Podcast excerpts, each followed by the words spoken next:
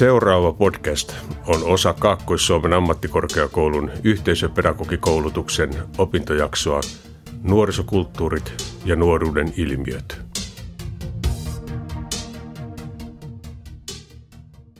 No niin, moikka moi. Mä oon Johanna, kolmannen vuoden yhteisöpedagogiopiskelija ja, ja tänään me puhutaan hiukan sukupuolen moninaisuudesta. Ja meillä on vieraana puhelinhaastattelussa tänään Ella. Ja me otetaan yhteys Ellaan. Laimonen. No moikka, täällä on Johanna. Moi. Mitä kuuluu? Hyvä, kiitos. Kiva, kun pyysit. Joo, haluaisit siellä esitellä itsesi? Joo, mä oon Ella Immonen, 24-vuotias valtiotieteiden maisteri Helsingin yliopistosta. Ja pääaineena mulla on yhteiskuntapolitiikka. Ja sivuaineena mulla on ollut sukupuolen tutkimus ja nyt mä teen tästä myös toista maisterin tutkintoa, eli mä valmistuin sitten 2022 filosofian maisteriksi. Ja mä oon parhaillaan Helsingin yliopiston sukupuolen tutkijat ryn, eli tuttavallisemmin meidän ainejärjestö Vastakarvan viestintävastaava ja toinen varapuheenjohtaja. Joo, kuulostaa tosi hyvältä. Tota, mulle tämä aihe on ihan vieras. Mä en hirveästi tiedä mitä, mitään tästä aiheeseen liittyvästä, joten mä kysyisin nyt sulta, että mitä tarkoitetaan sukupuolen moninaisuudella? Sukupuoli on ihmisen yksi ominaisuus ja sukupuolen moninaisuudella tarkoitetaan ymmärrystä siitä, että sukupuoli on moninainen ilmiö. Ja Suomessa tunnistaan tällä hetkellä vain kaksi juridista sukupuolta, mies ja nainen. Mutta sukupuolen moninaisuus tuo esiin sitä, että kaikki ihmiset ei ole jaettavissa kahteen toisilleen vastakkaiseen ja toisistaan jotenkin selkeästi erotettavaan sukupuoleen, vaan nämä sukupuolen ilmenemismuodot on moninaisemmat. Vielä tarkemmin sanottuna tämä tarkoittaa esimerkiksi sitä, että ihmiset on sukupuoli-identiteetiltään ja sukupuolen ilmaisultaan moninaisia, eli kaikki ei ole sukupuoleltaan yksiselitteisesti naisia tai miehiä. Tasa-arvolaissa tämä sukupuoli-identiteetti määritellään henkilön kokemukseksi siitä omasta sukupuolesta ja sukupuolen ilmaisupuolestaan tarkoittaa sitä sukupuolen esiin tuomista vaikka pukeutumisella, käytöksellä tai muulla jollain vastaavalla tavalla. Ja sukupuolivähemmistöihin niihin kuuluu transsukupuoliset, muun sukupuoliset, transvestiitit ja intersukupuoliset. Ja lisäksi sukupuolen moninaisuuteen kuuluu myös kehojen moninaisuus. Ja tämä sukupuolen moninaisuus koskettaa meitä ihan kaikkia jollain tapaa, koska jokainen kokee sukupuolensa omalla tavallaan, eli kaikki on ainutlaatuisia ja ihmisen kokemus siitä sukupuolesta on aina yksilöllinen, eli se ei niin koske vain jotain tiettyä ihmisryhmää. Ja sukupuolin moninaisuus pitää siis sisällään myös sukupuolienemmistöt, mikä joskus unohtuu. Ja sitten lopuksi on vielä sanottava, että sukupuolen moninaisuus pitää erottaa seksuaalisen suuntautumisen moninaisuudesta. No niin, kuten huomattiinkin, niin tähän liittyy siis tosi paljon erilaisia termejä ja olisi ihan niin kuin mahtavaa, jos olisi aikaa enemmän avata nämä kaikki termit. Mutta mitkä on sun mielestä top kolme termit, mitä liittyy tähän sukupuolen moninaisuuteen ja mitä ne tarkoittaa? Joo, näitä termejä on tosiaan aika paljon, mikä voi jonkin mielestä tuntua alkuun jopa hämmentävältä tai saattaa tulla sellainen fiilis, että vaikka uskalla ottaa kantaa keskusteluun sen pelossa, että käyttää niin väärää tai vanhentunutta termiä, mutta onneksi aina voi kuitenkin pahoitella, ottaa opiksi ja sitten korjata sitä toimintaa.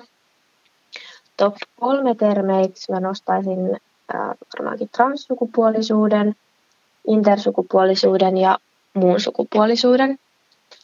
Tämä transsukupuolisuus tarkoittaa, että henkilö on eri sukupuolta kuin mihin hänet on syntymässä määritelty. Ja jotkut ihmiset käy läpi sukupuolen korjauksen. Ja tälle ikään kuin vastinpari on cis-sukupuolinen, eli ihminen, jonka sukupuoli vastaa sitä sukupuolta, joksi hänet on syntymässä määritelty. Ja suurin osa ihmisistä on siis ihmisiä. Sitten tämä intersukupuolisuus, niin sitä on tosi monenlaista. intersukupuolisuus tarkoittaa tällaista tilaa, jossa keho ei vastaa normatiivisia odotuksia sukupuolitetuista kehoista. Eli keho ei ole yksiselitteisesti nais- tai miestyypillinen joko kromosomien, sukuelinten, hormonitoiminnan tai muuten kehonpiirteiden puolesta. Eli käytännössä näitä intersukupuolisia vauvoja ei pystytä niiden fyysisten ominaisuuksien yleensä genitaalien perusteella tulkitsemaan kumpaankaan niin kuin binäärisen sukupuolen edustajaksi, mutta siitä huolimatta näille intersukupuolisille vauvoille määritellään Suomessa siinä syntymän yhteydessä tutkimusten jälkeen juridiseksi sukupuoleksi mies tai nainen. Ja näitä variaatioita intersukupuolisuudessa on loputtomasti, että lapsella voi vaikka olla penis, mutta ei kiveksiä. Ja suurin osa näistä intersukupuolisuuden ilmenemismuodoista ei mitenkään uhkaa sitä lapsen terveyttä, vaan sitten tällaisia niin kutsuttuja korjausleikkauksia ja toimenpiteitä tehdään sen lapsen mielipidettä ja joskus myös vanhempien mielipidettä kysy- kysymättä vaan tälleen kosmeettisista, ei-lääketieteellisistä syistä, mikä on ongelmallista. Et usein nämä vanhemmat ei tiedä paljonkaan intersukupuolisuudesta, joten he totta kai kuuntelee lääkärin ohjeistusta. Nämä leikkaukset loukkaa sitä lapsen itsemääräämisoikeutta ja se silpominen voi viedä kyvyn seksuaaliseen nautintoon esimerkiksi. Ja tätä on niin kuin kritisoitu tosi paljon. Syynä tällaiseen koettuun tarpeeseen on se, että niin kuin meidän yhteiskunnassa tämä sukupuoli nähdään niin binäärisenä eli kaksijakoisena, että muille ei niin kuin ole tilaa. On vähän niin kuin erikoista, että lapsi pakotetaan valmiisen muottiin niin kuin jo vauvana yhteiskunnan painostuksesta. Ja hän voi sitten kokea myöhemmin sukupuoliristiriitaa. Olisikin parempi, että kaikkia rakastettaisiin sellaisena kuin ne on. Ja sitten kun tämä nuori oppii kommunikoimaan, niin hän voi itse tehdä itseään koskevat päätökset. Eli tämä nykytilanne rikkoo ihmisoikeuksia. Eli jos intersukupuolisuutta vetää vielä yhteen, niin se on kehollista vaihtelua, joka tekee näkyväksi sen, ettei ihmisiä voi niin kuin edes biologisestikaan luokitella johonkin kahteen toisensa poissulkevaan sukupuoleen. Sitten tämä kolmas termi, jonka mä nostaisin, on muun sukupuolisuus, joka tarkoittaa sitä, että henkilö ei ole mies eikä nainen. Muun sukupuolinen ihminen voi kokea olevansa sukupuoleton, sukupuoleltaan määrittelemätön tai joku omanlaisensa yhdistelmä miehiseksi ja naiselliseksi miellettyjä piirteitä. Ja tämä muu on niin sanotusti vaihtoehto nousee jossain kyselyissä, missä voi raksittaa, että oletko mies, nainen vai muu. Ja sitten yhä useammin neljänneksi vastausvaihtoehdoksi on tullut sellainen en halua kertoa. Mutta mä korostaisin sitä, että tärkeintä on kuunnella sitä ihmisen omaa määrittelyä itsestä, että näin siis ihmisenä en voi puhua muiden puolesta, mutta tosi hyviä sivustoja, joista saa tietoa näistä termeistä ja asioista on muun muassa sukupuolen moninaisuuden osaamiskeskus, SETA ry ja tasa-arvovaltuutetun sivut ja sitten lisäksi somessa monet aktivistit ottaa kantaa näihin teemoihin, esimerkiksi Mona Bling ja sitten vaikka Jade Nyström on puhunut julkisuudessa näistä asioista. Ja sitten somessa löytyy aktiivisesti erilaisia järjestöjä, esim. Trasek ry. Joo, tosi mielenkiintoista kuunnella. Onko meillä ollut aina sukupuolen moninaisuutta? On ollut, että kyseessä ei ole mikään uusi ilmiö. Sukupuolen moninaisuutta on ollut kaikkina aikoina kaikissa kulttuureissa ja Setalla on tästä tosi hyvä tietokirja nimeltään Sukupuolen moninaisuus ja kehon kirja. Ja siinä käsitellään muun muassa tätäkin ja se löytyy netistä ilmaiseksi. Se on ihan tällainen uusi 2021 julkaisu. Mutta voi sanoa, että esimerkiksi aina on ollut lapsia, joita on ollut hankala määritellä tytöiksi tai pojiksi. Ja sitten tällainen niin kuin androgyynisyys ja intersukupuolisuus on näkynyt esimerkiksi joissain myyteissä tällaisena jumalten ominaisuutena, mutta toisaalta tällaisia henkilöitä on voitu sit voimakkaasti demonisoida. Ja historiasta sukupuolen moninaisuutta, samoin kuin seksuaalisen suuntautumisen moninaisuutta on pidetty rikoksena ja syntinä ja sairautena. Ja sitten esimerkiksi 1900-luvulla eugeniikka, eli tällainen niin kuin rotujalostus Natsi-Saksassa, niin ähm, oli syy, miksi niin kuin sukupuolen moninaisuus oli niin kuin syy, miksi saatettiin laittaa keskitysleireille esimerkiksi.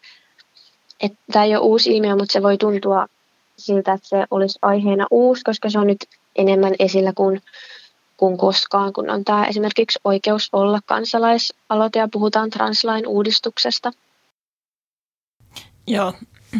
No, miksi meillä on ennakkoluuloja sukupuolen moninaisuudesta? Mm, tämä on hyvä kysymys.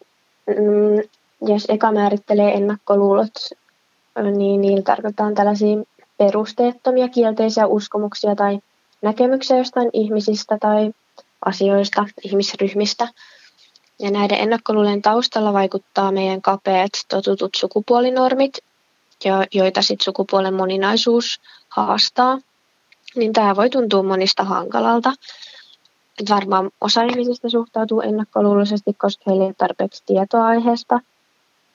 Sitten osa voi suhtautua sukupuoleen muuten vaan konservatiivisesti ja vahingollisen vanhanaikaisesti. Siihen voi liittyä myös niin pelko, tuntematonta ja uutta kohtaan. Ja sitten joskus nämä syyt voi liittyä vaikka uskonnolliseen fundamentalismiin, mutta ei suinkaan aina missään nimessä. Sitten ennakkoluuloihin voi mun nähdäkseni liittyä myös tällaisia niin kuin projektioita, eli johonkin ihmisryhmään heijastetaan niin kuin asioita, joita ei haluta itsessä tunnistaa. Voi myös olla, että niin kuin yhteiskunnallinen sosiaalinen muutos niin kuin voi ahdistaa, ja sitten olemalla ennakkoluuloinen ja käyttäytymällä sellaisella tavalla, niin yritetään ikään kuin palauttaa joku, joku järjestys. Viime vuosina on nähty tällaista äärioikeiston nousua useissa Euroopan maissa ja on ollut tällainen trendi, että sukupuoli- ja seksuaalivähemmistöjen oikeuksia, samoin kuin naistenkin oikeuksia, on niin kuin systemaattisesti pyritty kaventamaan. Että tämä tasa-arvo- ja yhdenvertaisuustyö on valitettavan hidasta ja myös takapakkia voi tulla. Mutta mun mielestä me eletään parhaillaan tällaista historiallista käännekohtaa, jossa nämä meidän sukupuolikäsitykset on muuttumassa. Miten sitten nämä ennakkoluulot mahdollisesti vaikuttaa sukupuolivähemmistöjen elämään? Tästä mulle ei tosiaan ole omakohtaista kokemusta, mutta tutkimustiedon valossa voin vastata, että monella tapaa, eli nämä ennakkoluulot voi jopa tappaa. Transnuorten itsemurha-alttius on huomattavasti korkeampi kuin cis-nuorten, eli se kertoo siitä, että nämä sukupuolivähemmistöt on haavoittuvaisessa asemassa – Samoin sukupuolivähemmistöihin kuuluvat nuoret ne kokee enemmän koulukiusaamista kuin muut nuoret. Ja tiedetään, että he kokee kaduilla vaikka huutelua ja väkivaltaa tai sitten väkivallan uhkaa ja vaikkapa vihapuhetta netissä. Itse asiassa toi kouluterveyskysely 2019 mallia, niin sen perusteella tiedetään, että joka neljäs seksuaali- ja sukupuolivähemmistöön kuuluva yläkoululainen kokee kotonaan fyysistä väkivaltaa. Ja yli 40 prosenttia seksuaali- ja sukupuolivähemmistöihin kuuluvista nuorista kokee myös henkistä väkivaltaa kotona, mikä on niin kuin, tietenkin tosi väärin, että nämä vanhemmat saattaa vaikka häätää kotoa tai suhtautua sellaisella tavalla, joka heikentää itsetuntoa ja vaikuttaa negatiivisesti mielenterveyteen. Ja sukupuolivähemmistöihin kuuluvat ihmiset, ne voi alkaa kokea vähemmistöstressiä. Vähemmistöstressi se tarkoittaa sellaista kroonista stressitilaa, joka syntyy tämän ympäröivän yhteiskunnan sukupuoli- ja heterooletuksista, erilaisuuden tunteista ja näistä toiseuden kokemuksista, sosiaalisesta leimautumisesta ja kiusatuksi tulemisen ja väkivallan kokemuksista. Eli Tällä vähemmistöstressillä tarkoitetaan yksilön pitkäaikaista sosiaalista ja sisäistä painetta sen takia, että hän kuuluu tällaiseen väestöryhmään, vähemmistöryhmään. Ja sitten tämä vähemmistöstressi voi vaikuttaa kielteisesti ihan niin kuin fyysiseen että psyykkiseen terveyteen ja hyvinvointiin. Eli niillä ennakkoluuloilla on tällaisia niin kuin konkreettisia vakavia seurauksia. Joo, No mitä sä haluaisit sanoa tästä aiheesta nuorille tai heidän vanhemmilleen tai, tai esimerkiksi henkilölle, joka kohtaa työssään, työssään näitä asioita? No mä sanoisin, että aina jos kohtaa tai huomaa transfobiaa, niin puututaan siihen totta kai. Sitten sen lisäksi tarkastellaan omia asenteita ja ennakkoluuloja ja pyritään olemaan hyviä liittolaisia, niin sanottuja tällaisia ally, ally-tyyppejä, liittolaisia. Tuetaan, koulutetaan itseämme eikä odoteta, odoteta, odoteta että nämä sukupuolivähemmistöihin kuuluvat ihmiset, se on, niin kuin, olisi heidän vastuulla opettaa meitä. Ja sitten opitaan omista virheistä. Ja sitten mä korostaisin sitä, että jokainen on hyvä just sellaisena kuin on, että annetaan kaikkien olla omia itsejään. Hei, kiitos Ella sulle ihan mahtavaa. Mahtavaa, kun pääsit, pääsit tähän haastatteluun. Kiitos. Yes, hyvä. Moi moi. Moi.